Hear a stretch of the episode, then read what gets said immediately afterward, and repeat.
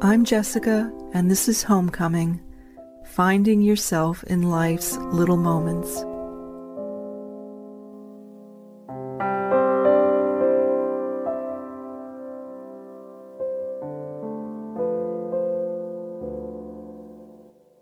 Hi, dear listener. So, this is just a short little episode. I'm sitting at home, it's almost 10 o'clock at night, and I've been pretty much in constant prayer to endeavor to um, address the situation that I find myself in. I'm not going to go into the circumstances specifically, but um, I mentioned it in my previous podcast about my housing situation and, you know, really wanting a kind of, um, you know, really wanting ease and peace and resolution in a beautiful way. So I shared in my previous podcast how I had this extraordinary experience um, having found myself in a kind of physical place, a neighborhood that I hadn't been to before, but with a kind of answered prayer. Um, so that podcast is called Help Street, and it was like God was helping me and enlivening my soul and healing me in ways that I could never have imagined. So I continue in that mode, you know, of prayer to um, kind of keep my head above water and also to see how to move, what to do. You know, I'm constantly asking for guidance. And um, again, without going into too many specifics, I feel that um, the whole um, endeavor of asking for guidance, you know, is something that can be quite profound and moving, and it's as if really now I am, um, you know, pushed into a sort of relationship with the source of hope and faith and guidance, you know, which we call God, the divine, the universe, that which is infinitely great, infinitely vast, and infinitely loving, infinitely good and true and beautiful. So, one of the ways that guidance comes to me, and I've been noticing this for some time, is it comes to me in the form of, of signs. Uh, it came to me in the form literally of a sign, a street sign, you know, that said, Help Street. Um, and again, that's in my previous podcast called Help Street. But uh, those signs take many different forms. Sometimes they take the form of songs, um, of mottos or things that are written on people's t shirts that I notice as I pass, you know, a person by, I'll see something. And uh, many other sorts of things, numbers, um, other kinds of street signs and billboards and um, placards and so on. You know, things will come come to me and I'll have a feeling, you see, dear listener, I'll see something and something will just resonate in a kind of really interesting way. Like there's something about that, that some reason I've just seen that. There's some reason that I'm seeing that right now. And um, I'll give you an example, a really beautiful example. I'm going to backtrack mm, a bit over two years, two and a half years, when before I arrived in Australia, I was exiting a marriage and a lot of other really tough stuff. The divorce had come through, but there were still many loose ends, and I had been in such a chronic state of stress for so long that um, boy, I mean, I'm telling you, I was I was looking for signs, you know, and like I said, sometimes those you know things of encouragement and things that would say, "Listen, hang on, hang tight, it'll be okay," would come to me as as songs. I had a great uh, good fortune of spending the last nine months in the United States driving a car that I really liked. As I mentioned in my last podcast, I really like cars. I don't know why. Maybe it's because my dad did. Maybe it's because my mom did. I mean, I grew up with really interesting kinds of vehicles. The first memory I have of a car was being stuck by the side of the road with the hood of the car that my family car open and my dad looking inside trying to figure out what was going on. And that car was a Rover, an English Rover. Cars were not that reliable back then, dear listener. Things have improved. You know, we sometimes go, oh, you know, the good old days, but not where cars are concerned. Cars have gotten better. And those Rovers, we had two of them, they were really unreliable. I can remember, you know, the troubles we had, the car troubles we'd have. It was the kind of car that actually, when it was cold in the morning, and you couldn't start, you couldn't you couldn't start the engine, you could actually hand crank it. Like there was a, a, a crank that would fit into this um, hole in the front of the car, right? And you could actually crank like you were the the human starter motor, okay? And I remember my mom doing that, you know, starting the rover with this crank. I mean, this was the early 60s, mid 60s. Um, we progressed through various cars, but anyway, I always loved cars.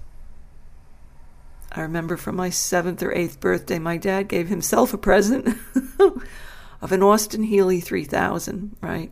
Powder blue, convertible. Beautiful car. He didn't keep it that long, but if he had kept it somewhere, garaged, for say subsequent mm, 30 to 40 years, that car would now be worth about $300,000. The reason that I know that is because I saw the exact same car at a uh, a car demo, you know, a car um, exhibit and I thought, oh my gosh. And it was $300,000. It was for sale. And I thought that was the car my dad had. I think he might have paid, I don't know, 2000 or 3000 back then. So anyway, my life has been full of different sorts of cars and I really like them. I don't have one now. But that's okay. I think cars have kind of become a bit more generic. But anyway, for the 9 months prior to my moving to Australia, I drove a brand new bright red Subaru Crosstrek. And I really enjoyed that car. It had a fantastic stereo, it had satellite radio. I leased it, and uh, I was kind of blessed to be able to do it. You know, it, it saved me. I had a pretty old car before that that was on its last legs, and that car saved that red Subaru saved me, you know, because I was going through it. I was really in, you know, tough circumstances, unbelievable amount of stress. And I would get in that car and I would just drive. And I'd put on the radio, you know, and songs would come. Songs would come at certain times, like God was sending those songs to encourage me to say, It's going to be okay. Those songs were signs to me, right? Like that street sign that had Help Street on it yesterday, you know, that I talked about in my podcast yesterday. Help Street, and then all these other things that happened. So, you know, backtrack to when I was driving my red Subaru Crosstrek and loving it. Grateful Dead channel, Tom Petty channel, Okay. I mean, there were just certain stations that I would always listen to. And God bless whoever put those things together. You know, the Grateful Dead channel. Oh my gosh. I'd be listening to the Grateful Dead singing, Going down the road feeling bad, going down the road feeling bad, going down the road feeling bad. I ain't going to be treated this way, you know. How perfect. Going where the weather suits my clothes. Going where the weather suits my clothes. Going where, going where the weather suits my clothes, you know, that was it. It was the song of my life. These words were the soundtrack, these songs were the soundtrack of my life. But I think the one that kind of really said it all was Tom Petty's beautiful ballad called Wildflowers. That was a song sent to me to presage, presage my future, to help me have faith that my future would come in a beautiful way. And it was like Tom Petty, you know, I sort of wonder what he went through. He must have gone through a lot. You know, he was singing to a woman. He was singing to a woman. And he sings to her, he says, You know, you belong among the wildflowers. You belong in a boat out at sea. Sail away, kill off the hours. You belong somewhere you feel free. Now, dear listener, that was the message being sung to me as I endeavored to untie the knots that were holding me down so I could sail away, far away, somewhere where I could feel free.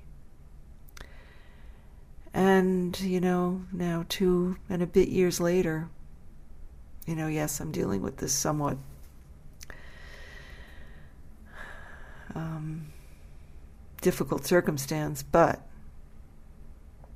I have come, you know, a long way, a long way. At the threshold of a new decade, 2020. You know, think about it 2020. The last time, numerologically, that there was a uh, a year, you know, yes, there was 1919 and 1818, but 2020, right? The last time there was something like that was 1010. That was a thousand years ago, you know. I mean, I think it's significant. Anyone who talks about astrological kinds of things and sorts of planetary and you know shifts and so on you know says this is going to be a really significant year really significant. And i think all of this stuff leading up now everything that any of us might be doing to prepare ourselves to clear out the dross you know the flotsam and jetsam of our lives to prepare ourselves and clear ourselves to cleanse ourselves, to heal ourselves, so that we may step over the threshold of this year that's going to happen in just just like 3 weeks from now into a new decade, a new era actually. So, yeah. That's kind of part of what's been guiding me, you know, these beautiful signs I've been receiving. Some have come in the form of songs, as I say, and um, they've helped guide me to this moment. Grace has brought me here thus far, and grace will lead me on, will lead me home. That is what it is, and all these things are grace, you know, they're grace. All these songs, all these signs. I think I might have just mentioned before, you know, I. It's a little late. I'm a little slow, my mind. But I passed a man with a t shirt that said, on it in big letters hang tight, hang tight, hang tight. And I knew that was a sign, you know, because I get this feeling hang tight. You belong among the wild flowers, you belong in a boat out at sea. Sail away, kill off the hours, you belong somewhere you feel free.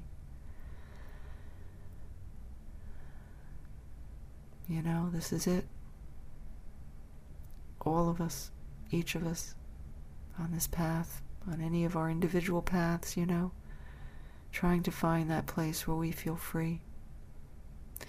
It's a pretty significant time now. And I think these signs are coming faster and with more intent and intensity and um, significance.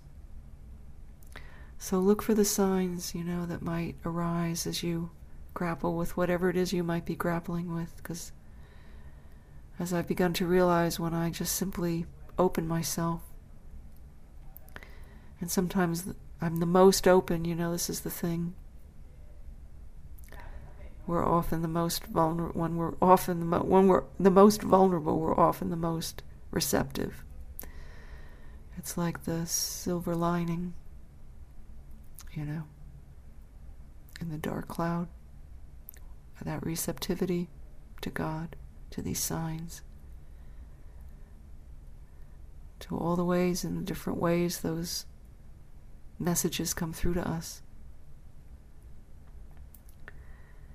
I passed a sign today that said that this is the year of responsibility to oneself and to God. Seriously? That's what it said. It was a huge big sign in front of a a uh, boys' high school, parochial high school, Catholic high school, but a year of responsibility to oneself and to others and to God. So there's a kind of consummation that's happening there, you know, kind of coming into being of this duet with the source of this wisdom, this guidance, this source, that great infinite source that's there. Whenever we call upon it, it's there. That's what's so incredible. It's there. So, with that, dear listener, I bid you adieu and good night from the uh, the shores of the Pacific down here, down under, where life has been a bit smoggy and smoky. But I pray that will also ease.